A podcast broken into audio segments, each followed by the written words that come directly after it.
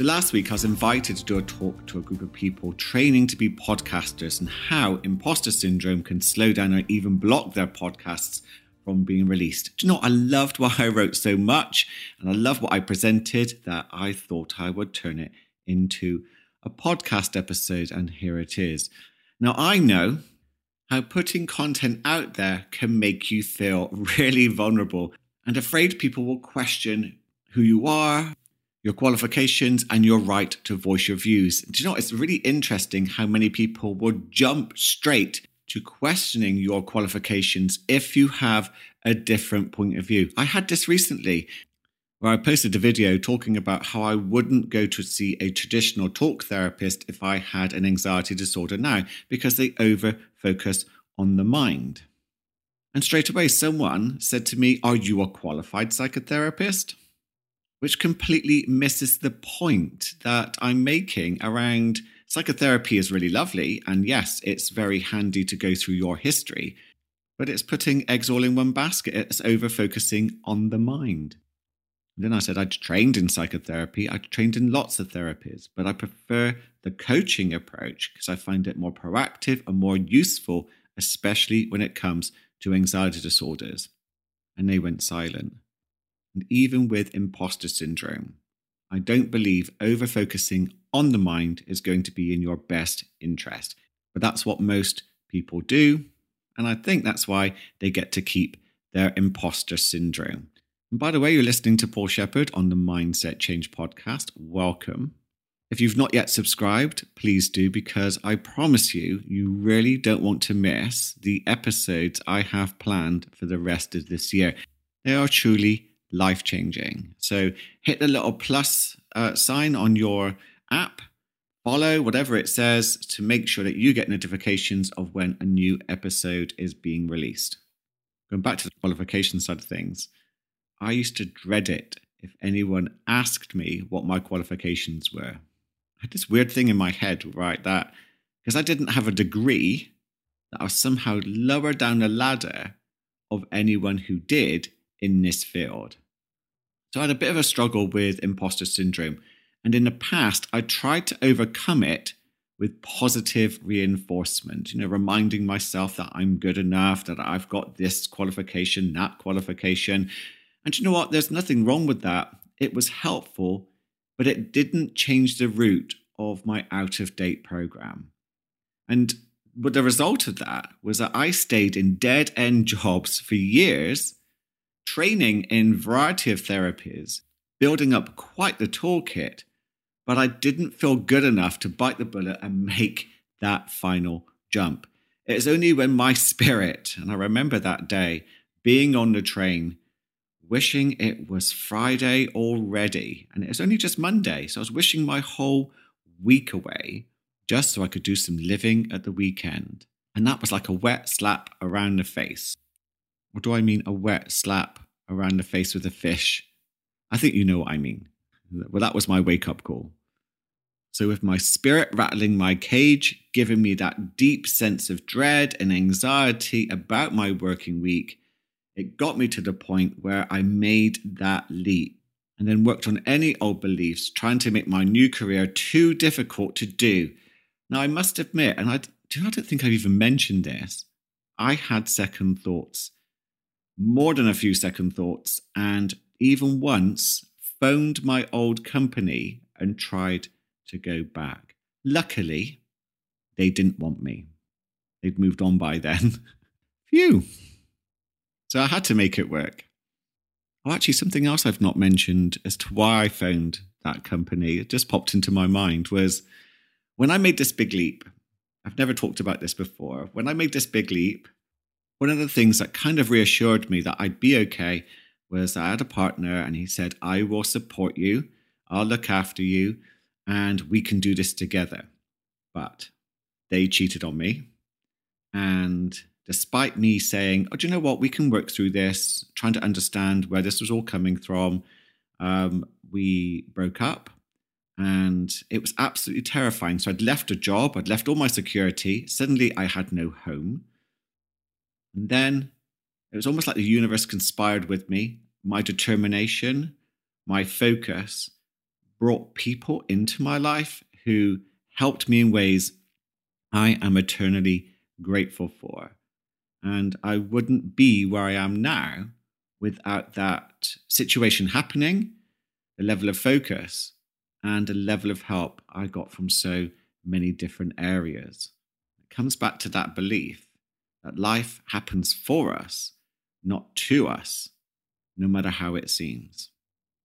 So back to imposter syndrome and how it can hold you back. When I went into the podcast training to work with this lovely group of people, I don't think they were expecting me to talk about showing some love towards your imposter syndrome. That's right, showing some love towards it, not hating it. It's not the enemy.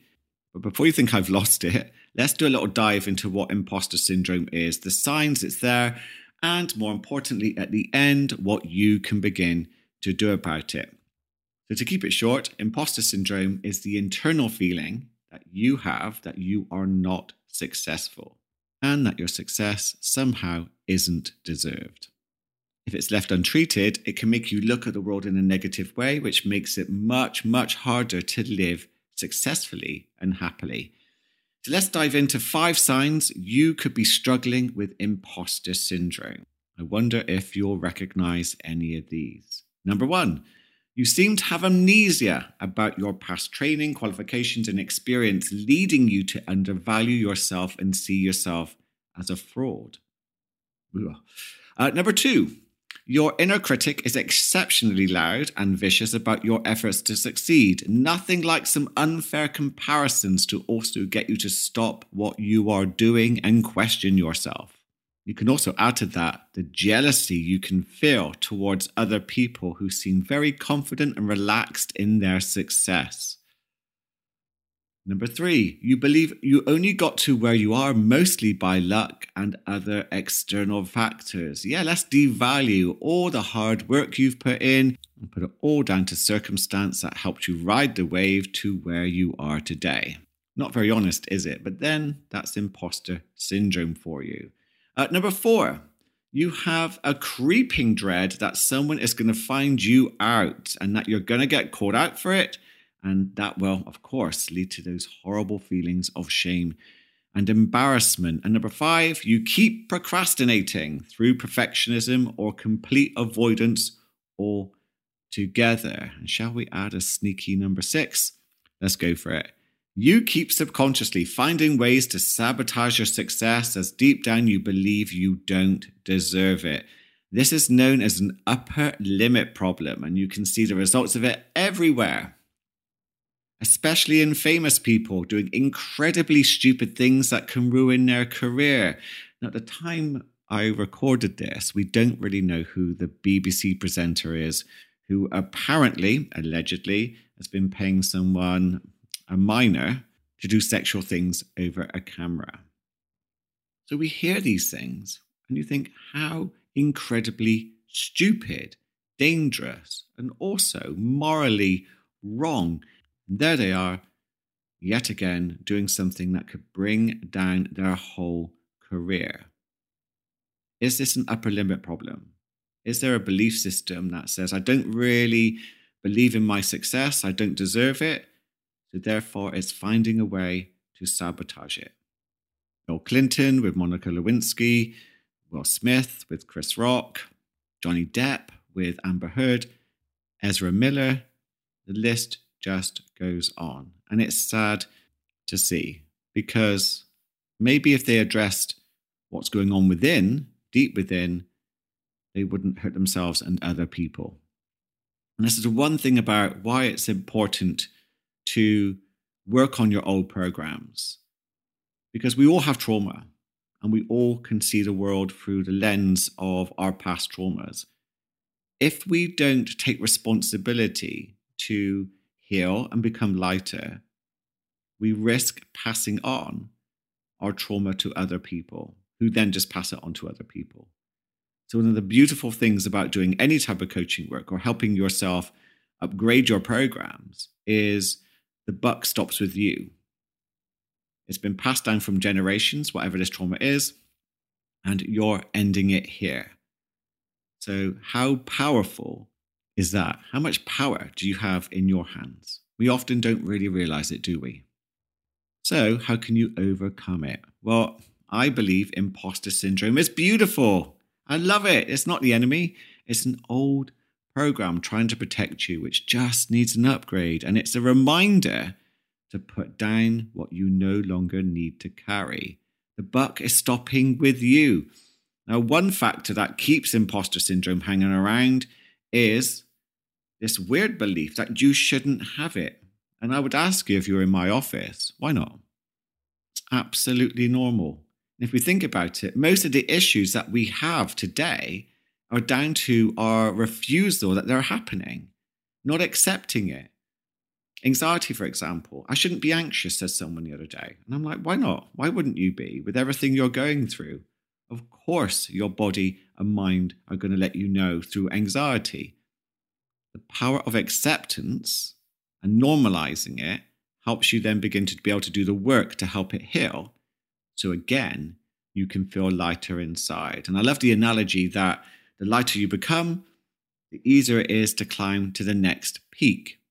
Pretty difficult if you're still carrying around emotional baggage you don't even know really that you're carrying.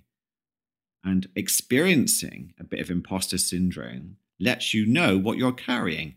So you can do this very simple process I'm about to share with you and put it down. There's no need to go carrying this anymore.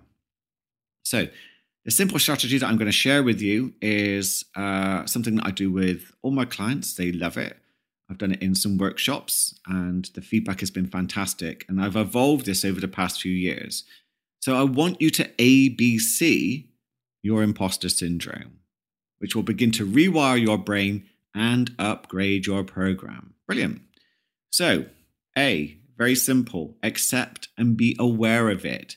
This means not distracting yourself from the anxious sorts of feelings that come with the story of imposter syndrome, not falling into that rabbit hole, but being aware of it, allowing it to be there, accepting it. Don't try to control any aspect of it. Let it be there. Now, I know that can feel hard, but with some training and coaching, it gets easier and easier. B, breathe into the body. Breathe slow and low down to the diaphragm, down to the belly. Let's trigger your parasympathetic nervous system and calm the false alarm you are experiencing in your body. And let's tell the brain you are safe. Now, anxiety expresses itself in the body and in the head as intention. So just trying to think differently or positively doesn't work so well. And it's also really difficult to do when the brain has been hijacked through the limbic system trying to protect you. So coming back into the body with the breath, soothing that false alarm. Put your hand on a part of the body too. Just, for me, it'd be my gut. Just connect. Begin to soothe the false alarm that's telling you that you're in danger through imposter syndrome. C, choose. Now, I coach some amazing choices, but one that's very useful, which I love to use when approaching anxiety, is compassion and gratitude. So approaching your feelings with a sense of compassion and gratitude. And it's appearing for you to heal, like you're welcoming an old friend. And then label your experience. This is just imposter syndrome. It's an old program and it will pass soon. Whatever language you want to use. The more you accept and allow it to be there as something normal, something that's been trying to protect you from being hurt, and you want it to evolve, the less it will appear. Keep repeating to rewire your program and upgrade it with your new response. So recap. Accept it. Be aware of it. Breathe into it. Soothe the body. And then choose with compassion and gratitude to welcome this feeling like an old friend that needs healing. And label your experience. It's just imposter syndrome and it will pass soon. How beautiful is that? Better than trying to fight it and get rid of it, because that just parks it and it just comes back another time. The more you repeat this, the more you upgrade your program for your new response. You're rewiring your brain. You can use this ABC process for anything negative you're experiencing, so you don't have to use it just for imposter syndrome. And you can choose a variety of different choices to upgrade your programming. Choice is essential. The choice to accept, the choice of which breath, and choosing how to work with it turns down your limbic system survival response and gives more control to your prefrontal cortex, so you can move from irrational thoughts about imposter syndrome to thinking more clearly and logically. So there you go. I hope you find that useful. It's a very different approach to how people try to work with anxiety and imposter syndrome. So let me know in the reviews. Let me know in my WhatsApp community. You can join via the link in the show notes. And I look forward to engaging with you in my community. Before I go, I have a terrible joke. This is from ChatGPT, by the way. So don't blame me. But why did the imposter syndrome refuse to go to the costume party? Because it was afraid everyone would see right through it. Oh dear. Anyway, I promise there's going to be no jokes in the next episode. Maybe. Anyway, I hope you stay awake today. I hope you stay aware, and I hope you have the most incredible day. I'll speak to you soon.